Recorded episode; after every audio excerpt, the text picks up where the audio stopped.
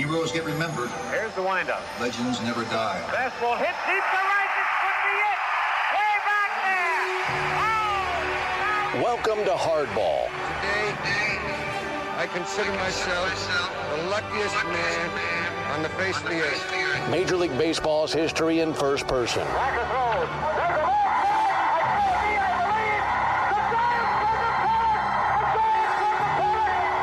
Conversations that span almost 20 years It is 9:46 p.m. with the men who saw and made that history, Sandy into his windup. Here's the pitch. many of whom are no longer with us. Swung on and missed a perfect game. Stories from the 1930s High fly ball going deep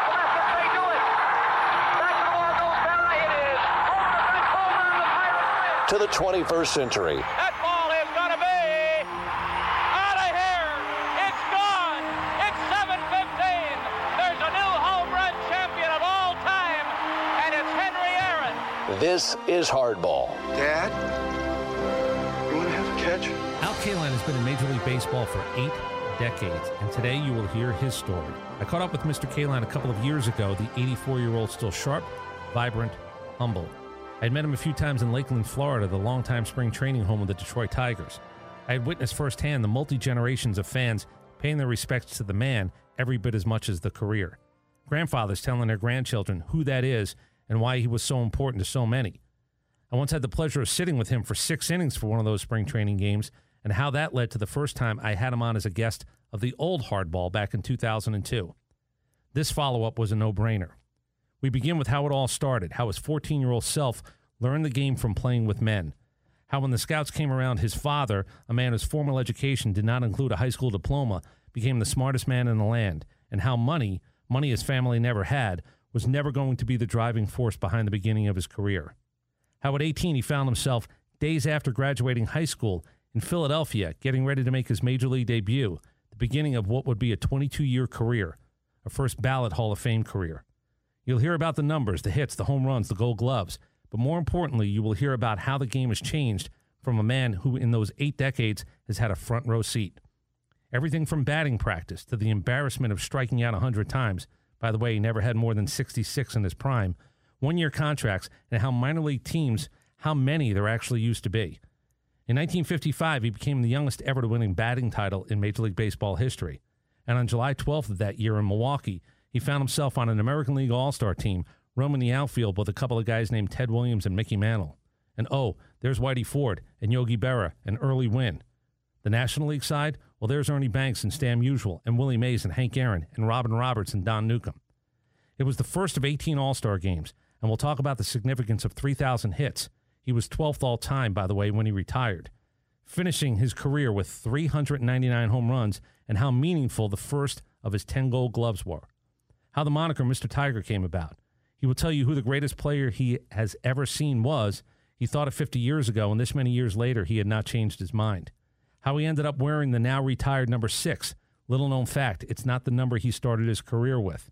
His entry into baseball's Hall of Fame in 1980 and why the following year was even better, and why going back to Cooperstown every summer has always been important to him. And most importantly, we will talk about what winning that one World Series in 1968 means to him to this day. Grace, class, Al Kaline. Ted Williams once told me that you're a cinch eventually to hit over 400 in the season. Well, it's if Ted uh, can say anything like that, uh, it's a great honor. There she goes. No doubt about it. Al Kaline. Home run. Hit number 3,000 in his fabulous career of 22 years. Another hit. One run is in. Another man's going to score. And it's 10 to nothing. And Detroit about to send the World Series into the decisive seventh game tomorrow. Al Kaline's the best ball player I've seen in a Tiger uniform. I was fortunate enough to spend my entire 22 years in a Tiger uniform. By far, being inducted into the Hall of Fame is the proudest moment in my life. Boy, what an honor and a pleasure to actually be joined by another Hall of Famer, um, Al Kaline. Certainly, Tiger fans know, and certainly baseball fans throughout the 50s, 60s, into the early 70s know the name and why he was so easily elected into baseball's Hall of Fame. He does join us this morning. Mr. Kaline, we appreciate the time. How are you doing today, sir?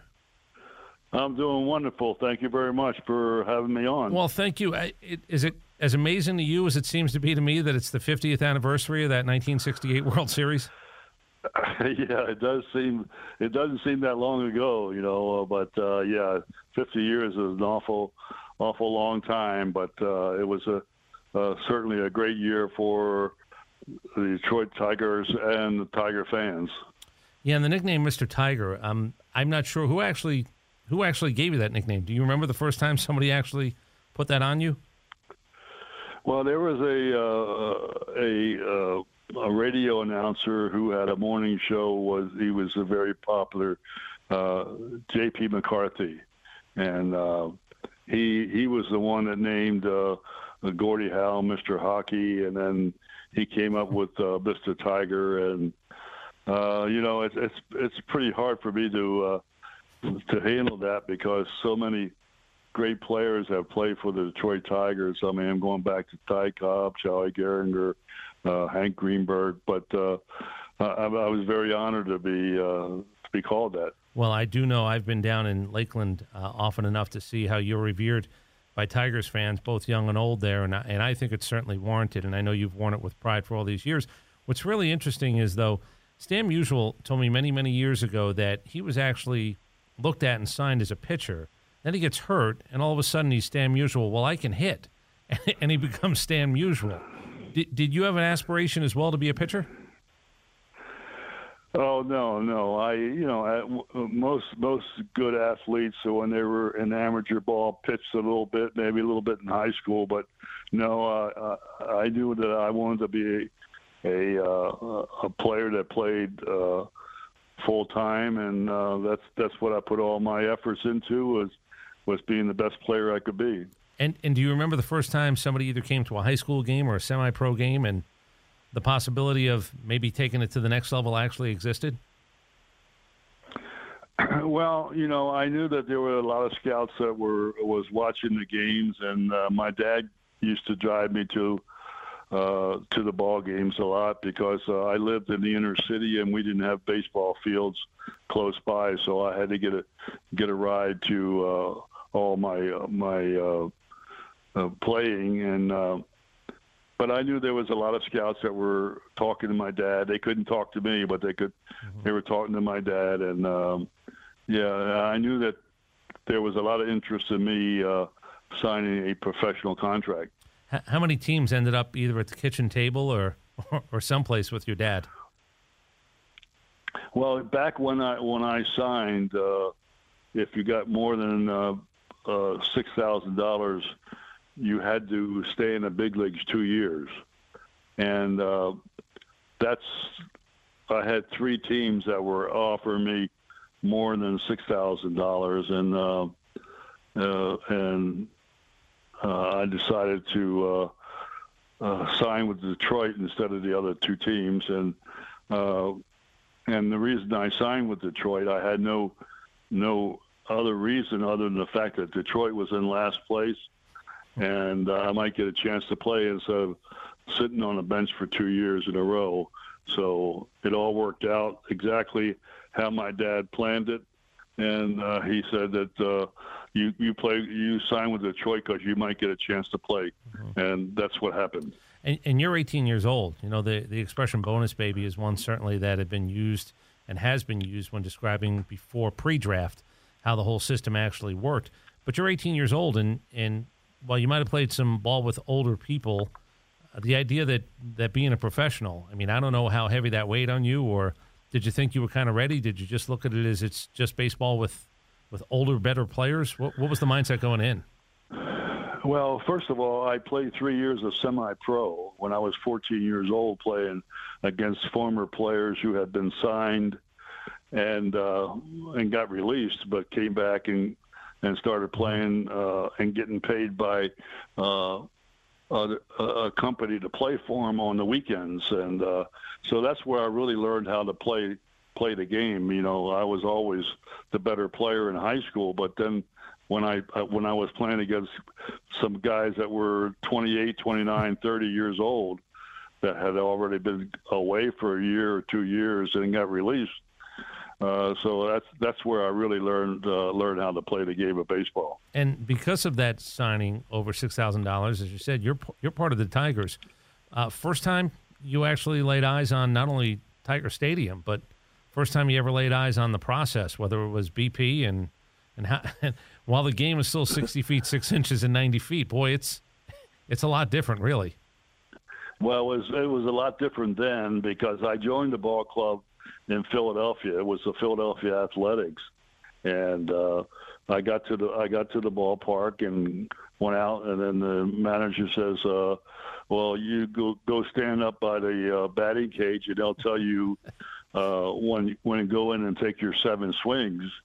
And of course, uh, pitchers threw batting practice back in those days.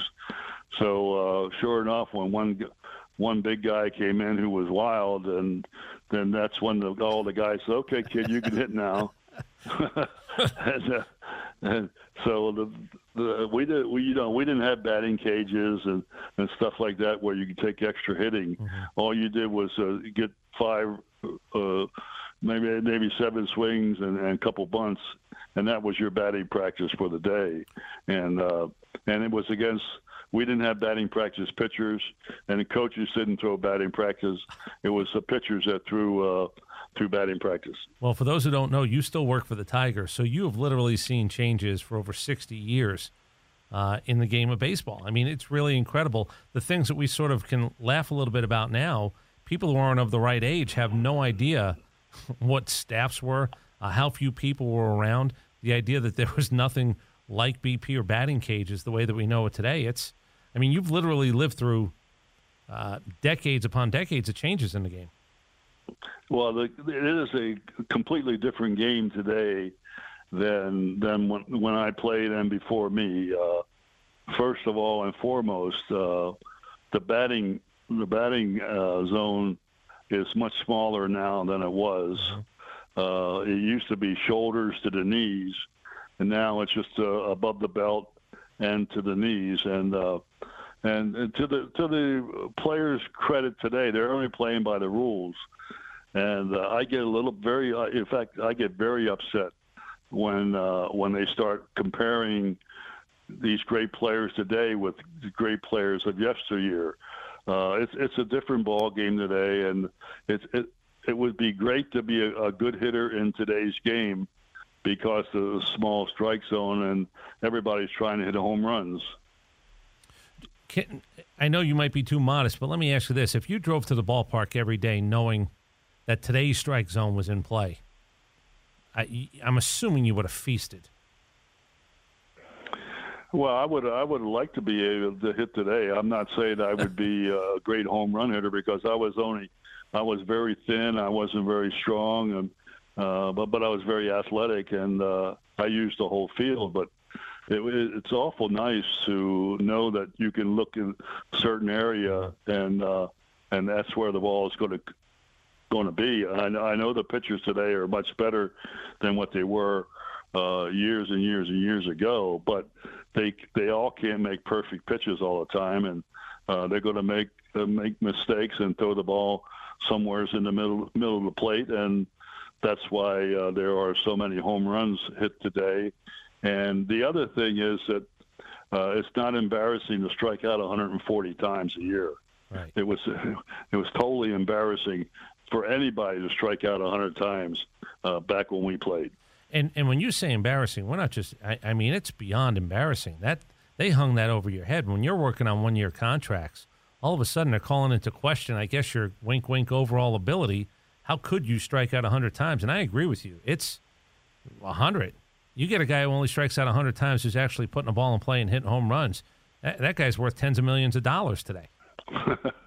yeah, well, that's another thing. But uh, yeah, you know what? Uh, everybody, everybody had, you know, you try to get on base for your teammates, and you try to keep keep the uh, the game moving. Mm-hmm. And, uh, and and now it, it seems like uh, you know, I, I don't know whether this is uh, is probably not true, but it seems like everybody's out for themselves.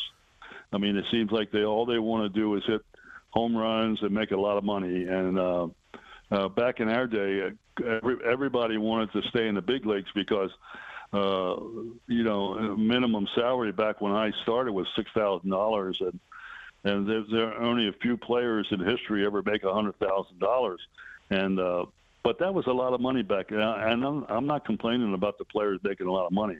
It's just the fact that uh, it seems like that's all they that's all they want to do is uh, uh, hit home runs and and, uh, and and big get big contracts and and and, and break all break all the, the records for who makes the most money, and uh, and I worry about the game, uh, the fact that these guys are making so much money. I don't know how how the fans can continue to come to the ballpark and and and, and the money keep going up uh, for for tickets to get get to watch a game. Well, I'm glad you're still in the game of baseball to actually know these things and say them out loud. Can I?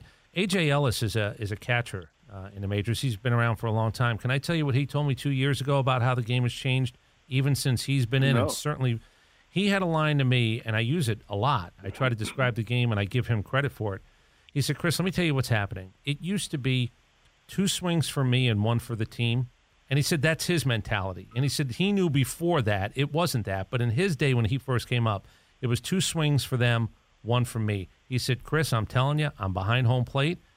It's three for me. He said that is the game in a nutshell. There's not a swing taken for the team. It's a three for me mentality now more than it ever has been.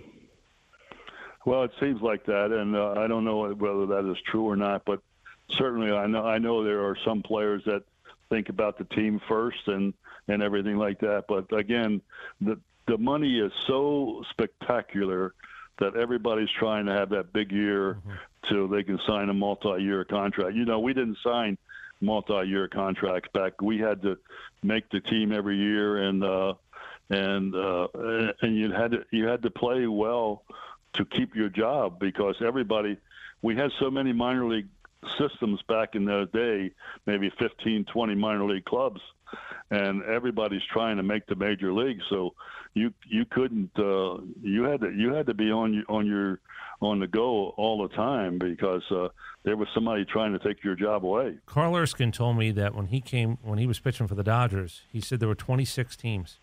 26 teams. And and look, they were signing guys every day. Today it's the draft with 50 rounds. He said, but they were signing guys every day to take your job. And and he also mentioned as a pitcher, and I'm sure it was the same way for you as a player. Don't let them know you're hurt. Whatever you do, do not Oh, let them no. know you were hurt. Oh no, you never went into the one never never went into the trainer's room. In fact, uh, there was one time I went into the trainer's room and uh, had to get my leg rubbed a little bit, and he hurt me so bad. He said, "Don't you ever come back in here again." Oh, the game has changed. When you were 18, was there anybody who sort of looked out for you a little bit? Was there anybody either on the team or anybody uh, on the staff who who sort of realized what this is? It's an 18 year old guy. Let's make sure that we we at least, you know, we know he can play. We don't know what he's going to be able to do for us. But was there anybody who sort of looked out for you?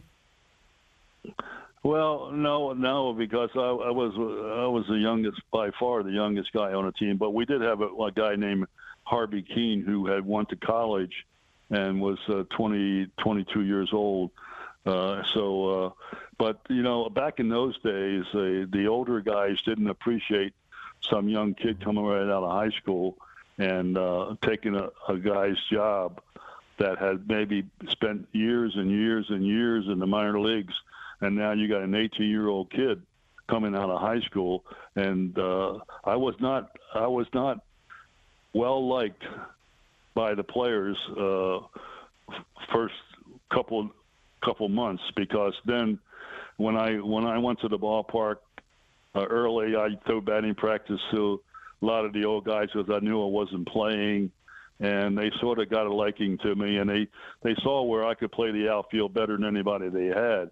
And it's just a matter of whether I was ever going to hit enough, and uh, but but they they really appreciate the fact that I I, get, I got out there early.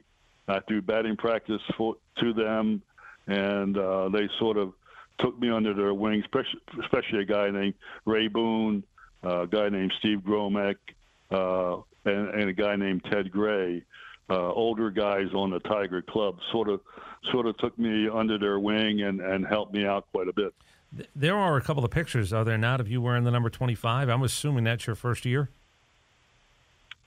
Yes, I wore number 25 my first year, and then my favorite player was uh, Stan Musial, and uh, and when uh, one of the number six became available, I went to the front office. Said, "Is there any way I could wear number six? Because I loved uh, Stan Musial, and and I, I try to model myself after him. Although I, I certainly didn't make it, but I, I try to model myself after him, the way he played the game and the way he handled himself off the field. So uh, they, they said, okay, you can wear number six. Well, and and you mentioned you had to prove to your teammates, you know, you knew you could play the outfield. They knew that, but could you hit? Well, I guess at age 20 you showed them because no 20 year old has ever led the league in, in hitting, and, and you throw up a 340 that year.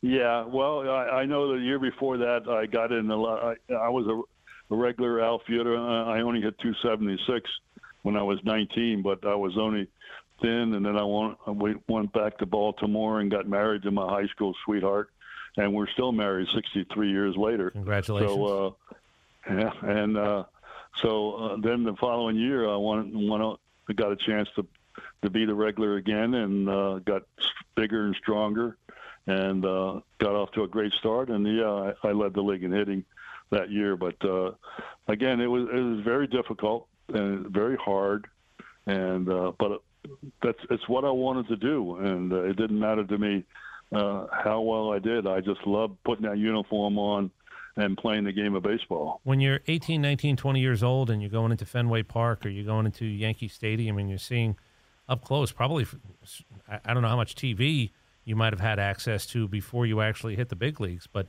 hey, there's Ted Williams and there's Yogi Berra and there's, uh, well, there's, that's Mickey Mantle. I heard a lot about him. I mean, what, how, how heady uh, is that for a, for an 18, 19, 20 year old? Well, you know, yeah, you, you, you, I didn't. We didn't have a television set at home. Uh, my mom and dad both worked. My mo- mother's scrub floors for a living, and my my dad was a broom maker, and uh, we didn't have a television set. But uh, at, at school, uh, the teachers all realized I, I wanted to be a baseball player. So when the World Series was on, they let me monitor and and take care of the television. And uh, so I watched the games on on TV, and uh, certainly the names like Mantle and Williams and Musial and guys like that that uh, that that were the stars back then. I really looked up to, and uh, and I, I wanted to learn as much as I possibly could. When you come from a family, uh, and I think I'd read this about you uh, and your family as well. Uh, there wasn't a whole bunch of education, you know, before you, uh, and I, I don't know. I find it really amazing. You carry yourself so well, and I'm not sure what the younger version, but having spoken with you and, and having watched you over the years, it, it's an, also a different situation in baseball because you get guys from all over the place, and everybody has their own little story. But you're coming from a place where it, it's it's a completely different world. I'm assuming once you actually start to have to learn about travel and and what it's like to be a teammate at that level, and sort of to grow up and and I'm sure you probably took on some family responsibilities once once you started playing as well. Well, yeah. Well, it all started when when I was going to sign my contract, and I had a, a, a couple teams offer me more money than the Detroit, and but my dad said no, uh, you won't get a chance to play for them. You'll sit on a bench for two years, and uh, he said with Detroit I'll get a chance to play. And uh, so, of course, when I graduated high school, the scouts lined up outside of my house, row house in Baltimore, and and my dad had promised that he would let uh, Ed Katalinas, the scout for the Tigers, come in uh, last, be the last one in, because they were very close. They used to come to all the games. My dad would sit next to him and, and talk to him all the time. So uh, anyhow, that's what happened, and he came in and made me an offer he offered me fifteen thousand dollars, and uh, and my dad said, "That's that's who you're going to play for." I said, "Well, Dad, the other team offered me fifty, and you're going to get all the money." And he said, "Don't worry about me. You you want to play baseball, and you don't want to sit on the bench and watch it." So that's why I play, I signed with Detroit, and uh, and certainly worked out great for me because uh, I did get a chance to play, and uh, I I was able to play well enough to be on a regular team, and then and then uh, I got a chance to you know uh, get a chance to play as a regular, and I did well. The evolution as the Tigers started to get better, could you sense? And you know, look, it's a it's a fairly long time coming uh, to get to the mid '60s to a little bit after that to to be a World Series type team. What's it like to actually realize now we're going to be in contention? You know, we're a team that now in the '60s we can go do things that maybe this team hadn't done in a while.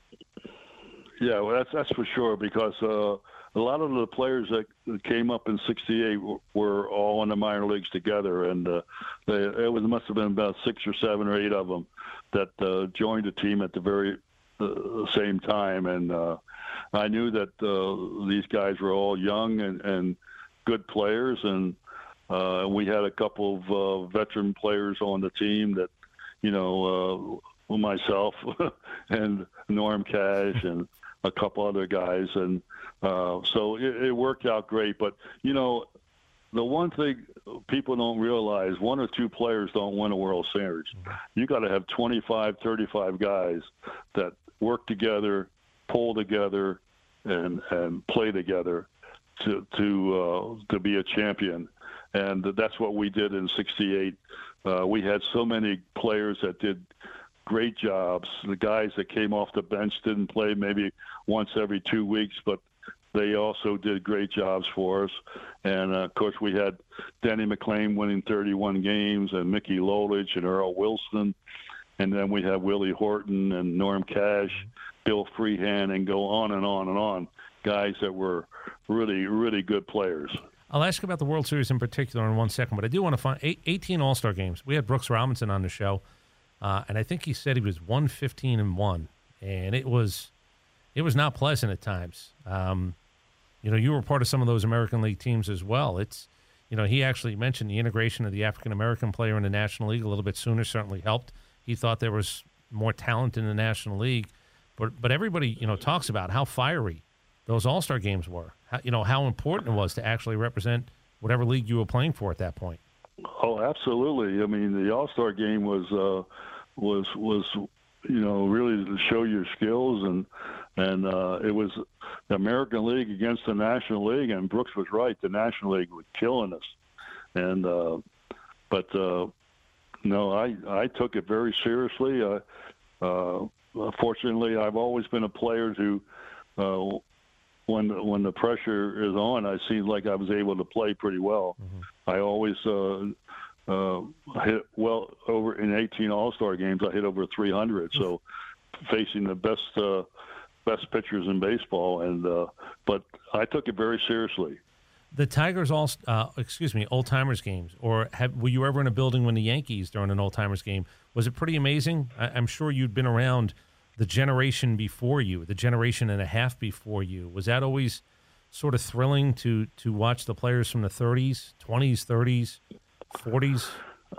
come in? No, I, I never did watch. Uh, never did get a chance to watch the the All Star game of uh, guys way back in those days. No, I, I mean the old timers games. Very... old timers games when they actually had. Did did the Tigers do old timers day? And were you ever in a building? No, someone... we did. No, we didn't have an old timers game at, in Detroit, but uh, I was able to watch some of the Yankees uh, old timers game, and uh, and uh, the, of course they always put on a great show.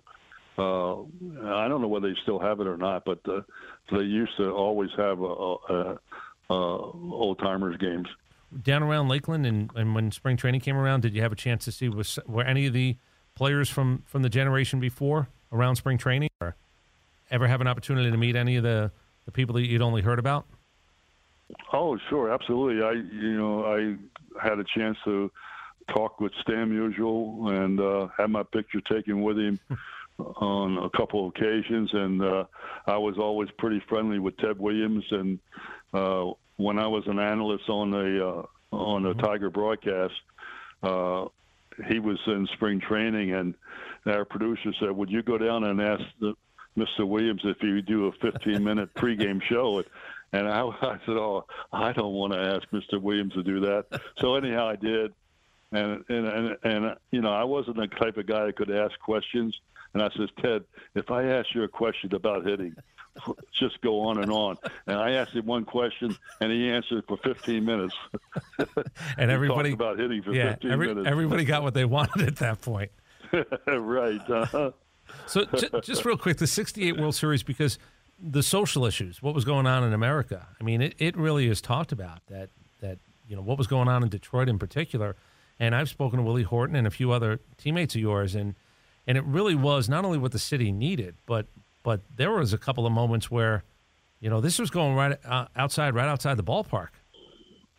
Yeah, well, that was in '67. We had the riots here in Detroit, and uh, and it was devastating. I mean, for miles and miles, they, uh, it was it was really really bad down down in Detroit itself, and uh, uh, but Willie Willie did a great job. Mickey Lolich did a great job, uh, and a lot of the people, and I don't know whether it's true or not, but a lot of people said because of our start in 1968, mm-hmm. it sort of pulled a lot of everybody together because they all had something to pull for. And they, they, they seem to think that by us winning in 68, it sort of pulled the city together again. Well, you know, sports has been known to do that. And, you know, that idea of rally around it, maybe we put down our differences for a little bit. And that certainly 68 turned out to be a payoff type year. Can, what, if you look back in your career without that 68 championship, the good news is you don't have to. You're a world champion. But you know, Ted Williams, Ernie Banks, there have been great players who never tasted that ultimate success. Can I ask what what it means and what the difference might be in a career that, that was hard fought, started very young, ended a little bit later? You you did your time. Without that title, do you think it would have felt empty? I think it would have been. You know, most of the time when when when you're young, you're trying to establish yourself, make a living for your family. But then once you get established, this is the one thing you want to do is uh, uh, get a chance to play in the big game and and if you're lucky become a world champion. But to, to get into the World Series, so that's that's what everybody once you get established is that's what you want to do. You want to you want to play in the World Series, and uh, we were fortunate enough to uh, to battle back and beat the St. Louis Cardinals and. Uh, become world champions and for one year you could go around and say we were the best we were the best in baseball. And they can't take it away from you. Like that that's the irrefutable thing. You can you can tell me, well, it was this team that had this bad luck or not for that injury, but when you're a champion, you know, they, they can't take it away from you. That's that's set in stone. That's right. That's that's the one thing you can always say that at least, at least uh, one year we were we were the best in baseball, and uh, and that's exactly the, the way we felt. Uh, and I, will never forget all my teammates that that uh, I played with and uh, how how we battled, how they battled every day when they came to the ballpark, and they had one goal in mind that was become world champions. And I think the reason why it really helped us we we got beat in '67 the last day of the season, and uh, I think I think everybody came to spring training in 68 with one goal in mind because I think everybody said, you know, we, we were good enough to win in 67, but we didn't do it.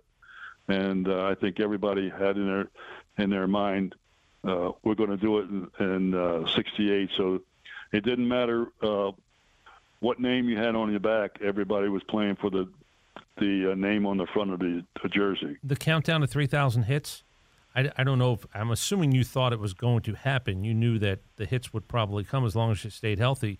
Was there an adrenaline? Was there a nervousness? Was did you appreciate historically what that number as you approached it was and how you'd be talked about forever? Well, yeah, I knew how important the 3,000 hits was because uh, there wasn't that many players who have ever done it in, in baseball, and uh, so um, I, I knew that uh, it would be important for me in my career. Uh, certainly, I didn't know whether or not that meant I would go into the Hall of Fame or not, but uh, but it it was something that I knew that if I got 3,000 hits, it had only been uh, what, 12 other players ever ever to do that back then, and uh, I knew that my name would be mentioned in, in that category. But uh, uh, but you know, I I was a guy that I played 22 years, but I I was on a disabled list for three years, yeah. four years, four uh, six weeks, four weeks, five weeks, and back in those days, when you got off the disabled list, you were right back in the lineup.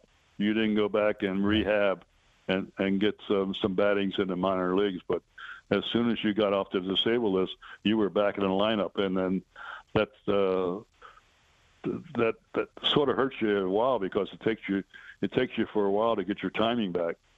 Well, you hit over 309 times, and I mean I know all the numbers: 3,007 hits, uh, 399 home runs, which I'm sure is talked about a lot. I don't know if you ever had one in a rainout. I don't know how many times guys Oh, went over the wall. Yeah, I had a couple of rained out. So, Do you remember any pulled back from the other side of the wall? uh, no, I, I I don't remember those, but uh, I do remember a couple games being rained out where I had hit, hit home runs. But you know, I, I wasn't a home run hitter, and uh, everybody brings it up. How come I didn't go back and play another year? And I said, hey, I knew my my I, I was failing. I wasn't the player I was in the past. I didn't want to go out and embarrass myself. I wanted the people to remember me as a, a pretty good player and, and not to go out and embarrass myself. It's so interesting you say that because I know in, in 1974 you get to 3,000 hits and, and you announce your retirement after the last game. What is it like to know that you're not 24 anymore? You're not 25 anymore.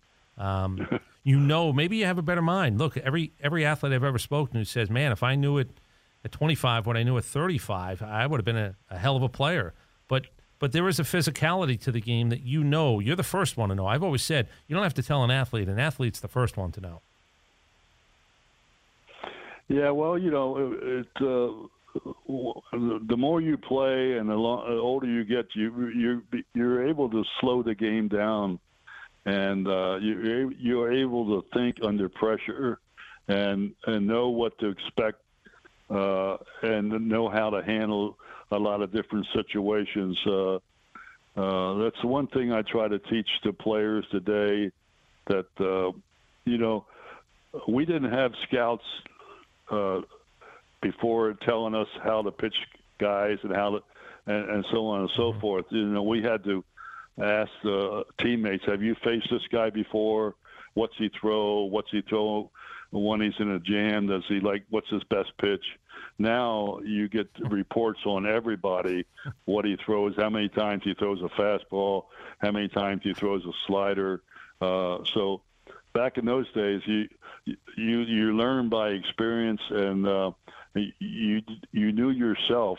You knew what was your strength, what was your weakness, and how they were going to try to pitch you. Partic- particularly when the game's on the line or when there's uh, men in scoring position. Now you get a double off Dave McNally, and I know the game's a little bit different now. There's a lot more pomp and circumstance. Guys steal a base in a six-one game, and they want the world to know that they just stole a base in a six-one game. But was it a tip of the cap? I'm I'm assuming. By the way, was that on the road or was that at home? The three thousandth. That was that was in Baltimore, my hometown. Wow, that's even.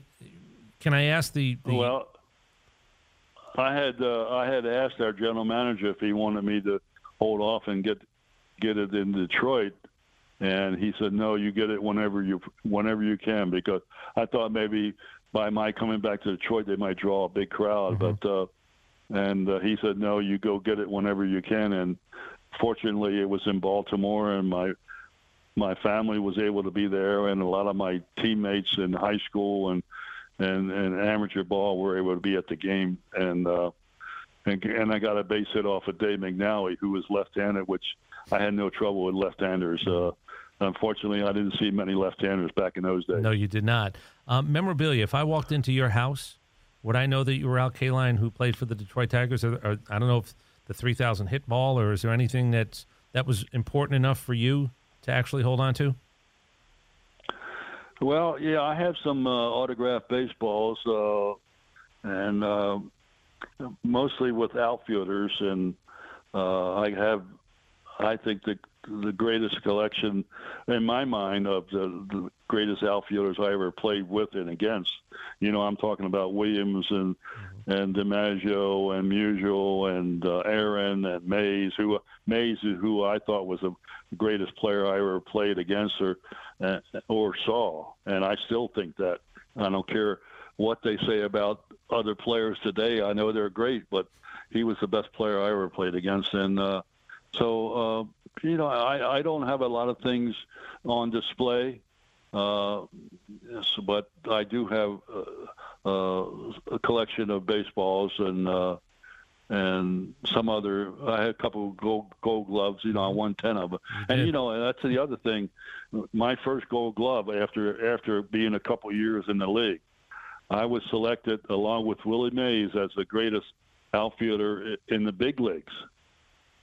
And uh, so that was that. To me, that was a a huge honor to be in the same outfield as Willie Mays, and uh, and uh, then then after that they started going to American League and National League. But uh, back in that day, uh, it was a, a Gold Glove for the best yep. outfielder in baseball. Yeah, well, you earned it, and I've heard people, you know, talk about your ability to not only go get it, but certainly to throw. The all-around outfielder. I, I just want to finish up with the Hall of Fame because it is interesting. You mentioned some of those players that you admired, the outfielders. Uh, the phone call that said you were going to go to the Hall of Fame, and then, uh, you know, you know it's speech time, and and you you want to get that as right as possible because it sort of lives forever. But I've had all the guys here in Atlanta tell me it's the year after that you get a chance to relax, and that Sunday night dinner with just the Hall of Famers, and you take a deep breath, and you don't really do it the year you get inducted. I don't know if that was your situation as well as the guys who've given me that story, but the next year is the year they seem to enjoy it more. Oh, absolutely. When you go back after the after you were elected, that's that's, that's when you have a lot of fun. You can relax and you can go out and uh, and and go downstairs and have dinner with other Hall of Famers and uh, but the, the year you're inducted, you have your family there, you have all your great greatest friends, your coaches that help you and teammates that and uh, you have to spend a lot of time. And of course, then you got to be thinking about your speech and and things like that. And uh, but uh, the one thing I, I said in my speech was, my mom, because uh, I always wanted. I told my mom, I said, "You want me to go out and get a job and help you out?" He said, "She said no." He says you uh, you'll have to work once you graduate. You have to work for a living, and, and part of my speech was, "Mom, I didn't have to work. I hmm. played baseball." That's that's perfect. That's and look, the fact that your dad had the foresight to say it's not about the money now; it's about your ability to go show what you can do, and that other stuff will take. Especially coming from a family that didn't have it, you know, there, there's a wit to that. There's a um, an intelligence to that that doesn't get measured by you know how many grades you went through or where you graduated from. There's just that's a life thing. That's somebody caring for their for their child at that point as well. That's uh, you're absolutely right because. Uh, he uh, he said, you know, uh, if you're any good, the money will be there. Mm-hmm. And he says, what you have to do is you want to play, you don't want to watch, and uh, you'll get a chance to play. He uh, he asked the scout, uh, Ed Katalinas our scout. He says, who was your best minor league player? And and and uh, at that time it was a guy named Bill Tuttle, and he asked he asked said, well, what did he hit in Buffalo? He said he, he hit about 280. He said, and get this, this is all fun and jokes.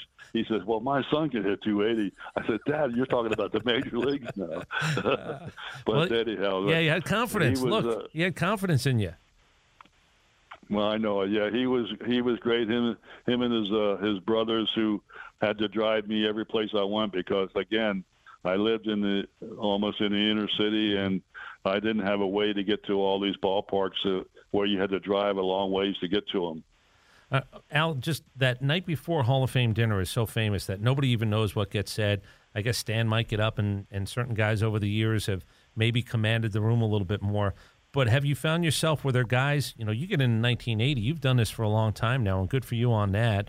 And I know, unfortunately, you've lost teammates and you've lost Hall of Fame members. And, and you yeah. know, sp- speaking of Duke Snider years ago when he was still with us, obviously, and, and Phil Rizzuto, you know, they both brought up the idea that the one thing that sort of, I don't know if it bothers them. I know you stay active with the Tigers and you're active around baseball, but but a few of the, the gentlemen I've spoken to over the years said, you know, the one thing that does hit them every once in a while is you can't pick up the phone and call somebody, or you won't see somebody at the Hall of Fame, or you won't see somebody at, at an event that you had seen them at. Is do you sort of have that at times where you just go, you know, a lot of the people you played with and against are, are not here?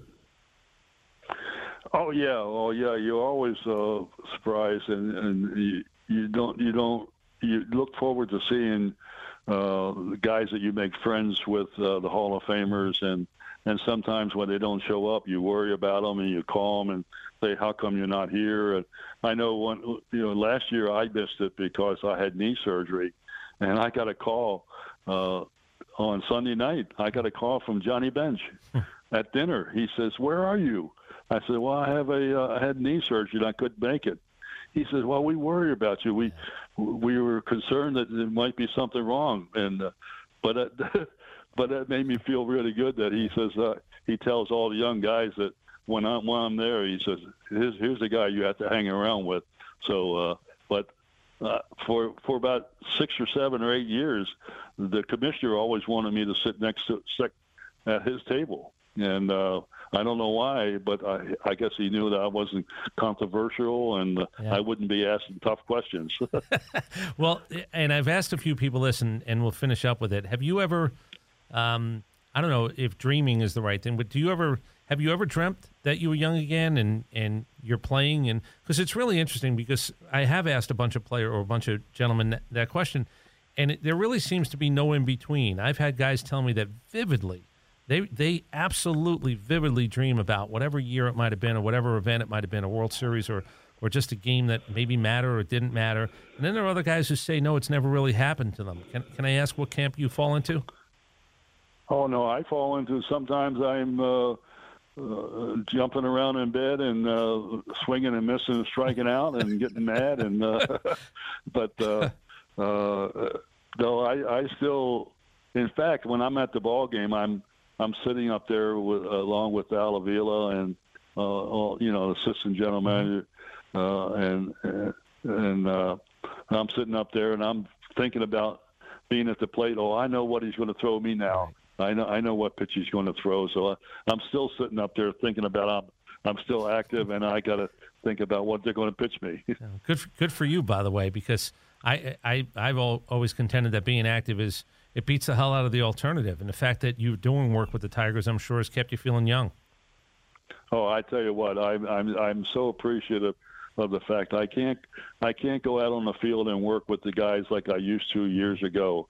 But now I'm mostly uh, I talk to them and I encourage them and I make suggestions to them and I in fact I I, I when I talk to them I said, guys, I hope I don't intimidate you guys because I don't try to act like I'm I'm a big shot or anything like that. I says, but if you have any questions and you think I might be able to help you, don't don't hesitate to uh, ask me a question or uh, what what what I would what I would do in that situation. I says I'm here to help you, and if I can help any one of you guys to have a, a good career in baseball, that's what I'm here for. Well, that's that's like a master's degree degree course in baseball. And and by the way, good for you for offering it up. I hope I hope some of these young guys are smart enough to take you up on it.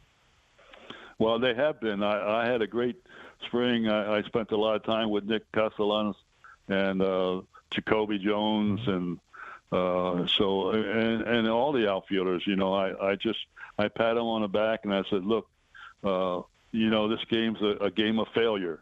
You're going to fail more times than you you're successful. Even the the greatest players in the world, the Willie Mays, the Stan Musials, and the Ted Williams, they failed more times than they they were successful. So you have to forget about it and come out every day and say, "I'll get them the next time," and uh, until the season runs out, and then get ready for the following year. Yeah, and and the simplicity of the game. Look, we you know more than anybody. You're in the front office area, but I've spoken to general managers and players, and whether the word is analytics or whatever the heck you want to call it on a given day, the game really does come down to a.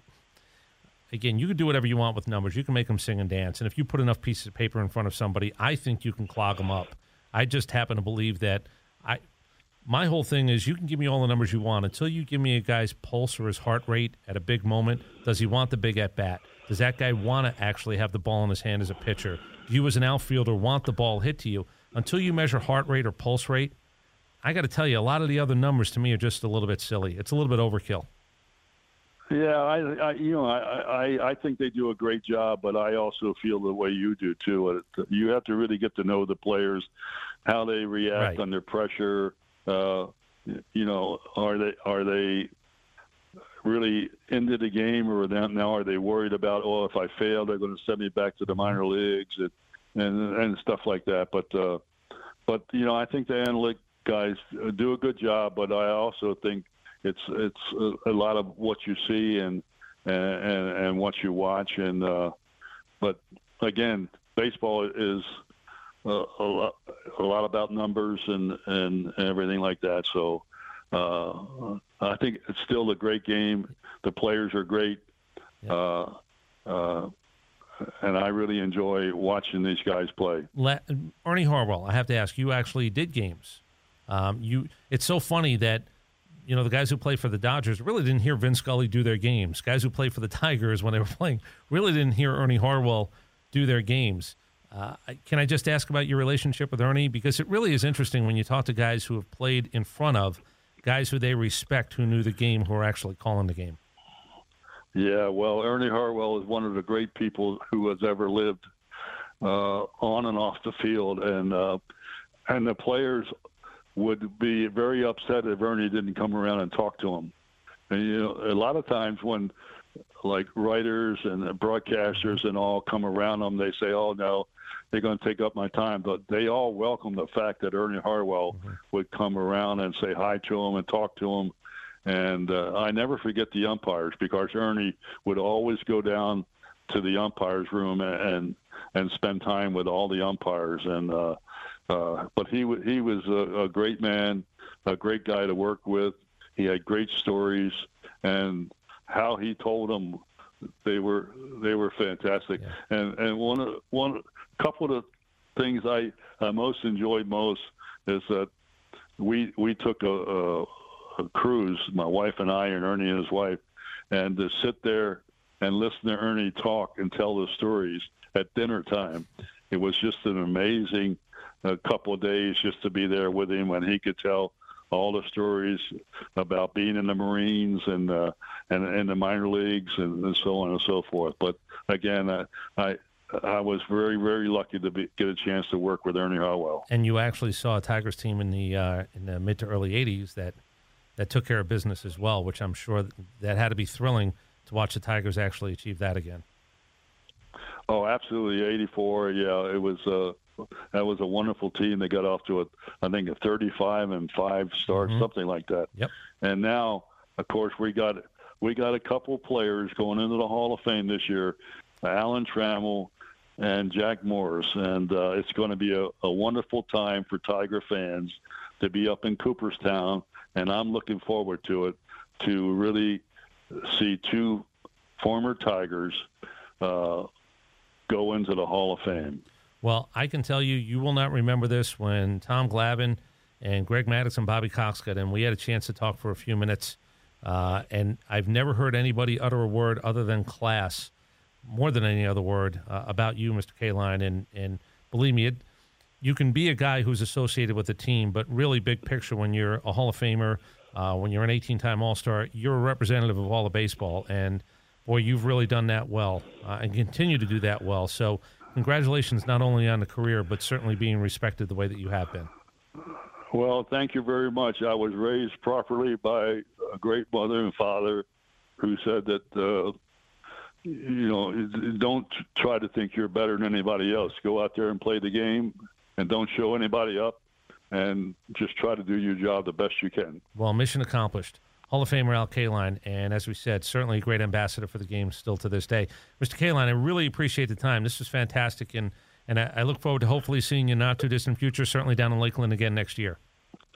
Well, I'm, I'm looking forward to it too. Uh, hopefully, uh, I will be, be able to get down there again. Well, I'm sure you will. Listen, Al, thanks very much. Thank you very much. Have Bye-bye. a great day. Thanks. Bye. Hi there, everybody. I'm Mark Scott. Today on Home Run Derby, Henry Aaron, winner of our last contest, will meet one of the great sluggers of the American League, Al Kaline. Let's meet them, shall we? Come on in, fellas. There she goes! No doubt about it! Hell The main thing you want to be is a world champion. I never hit. Al Kaline, second hit of the inning. He now has driven in three runs in this inning alone. I will never forget 1968 because we were world champions. McCarver pops up. Here's Freehan. Detroit's the new world champion. It's a happy bunch of Tigers. When I was a youngster, life was a baseball game. There was nothing more exciting than a good old game of ball. I played a lot of ball games growing up in Baltimore, every day from spring to fall. I never would have had that chance to prepare for a career every boy dreams of without the love and hard work of two people, my mom and dad.